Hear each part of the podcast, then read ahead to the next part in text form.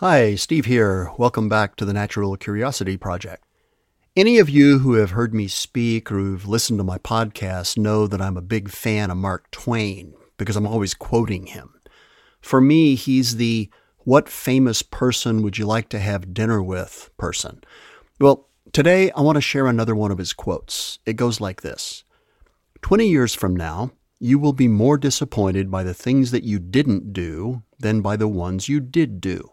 So throw off the bow lines, sail away from the safe harbor, catch the trade winds in your sails, explore, dream, discover. In this episode, I'm kicking off a new series within the Natural Curiosity Project. And as I was putting this first episode together, it occurred to me that that quote is particularly appropriate for what I'm going to be talking about. We moved into this neighborhood in 1991 here in Vermont, and some of the first people we met were Scott and Jane Luria, who live two houses down from ours.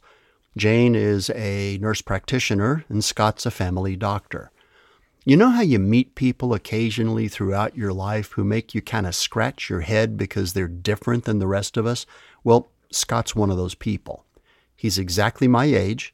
He's ferociously smart. In fact, he's one of those people who managed to get into the pipeline to become a Jeopardy contestant. Like I said, smart.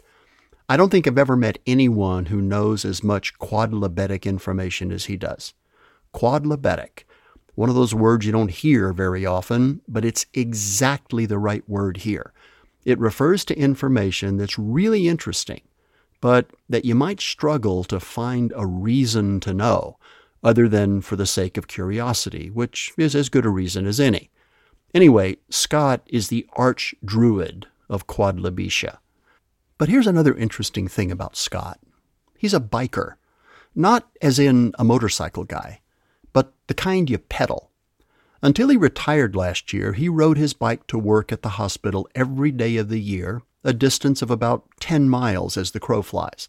That doesn't sound all that far until you factor in the fact that we live in northern Vermont where for a substantial part of the year we're buried in snow. It doesn't matter. He made the ride every day with very few exceptions. So, about the new mini series that's going to be interwoven with my regular episodes. Scott retired last year from doctoring and has just kicked off a lifelong dream a one year bicycle ride. Here's Scott just about to leave at his going away party. What I hope to do is bike back and forth across the country and try to hit as many of the highest points in each state that I've been working on for my entire adult life. I still have almost half of them to do, and most of the ones I haven't done are ones that you can drive up.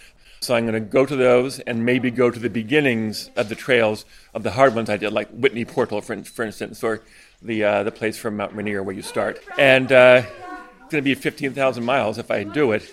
But whether I'll make it, you know, with headwinds and my obesity and uh, my, my general decrepitude, I'm 67 years old now.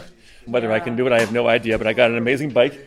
Let's stop there with the amazing bike discussion.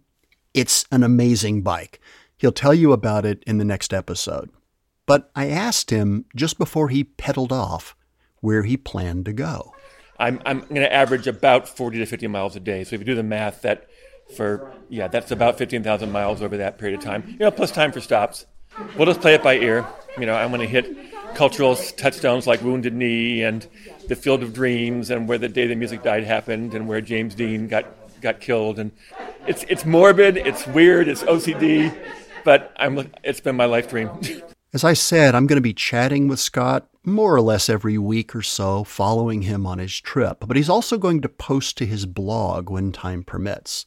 You can find that at scottluria.org. That's S C O T T L U R I A dot org.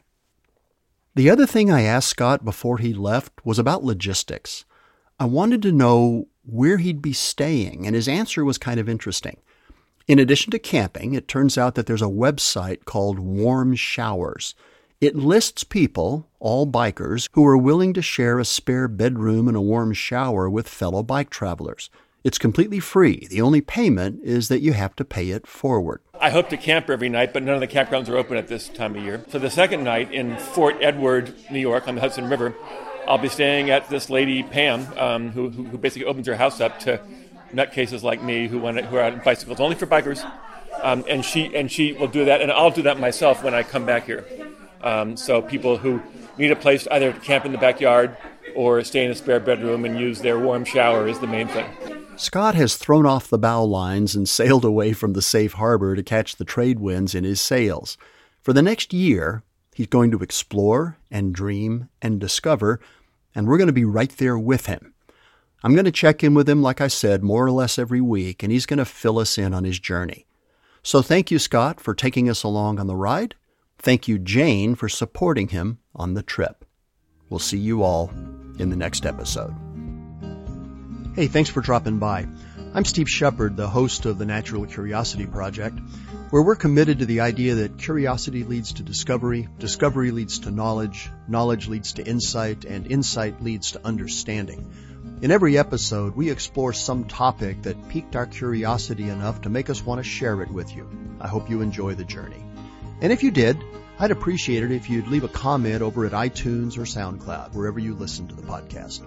Thank you very much. We'll see you in the next episode.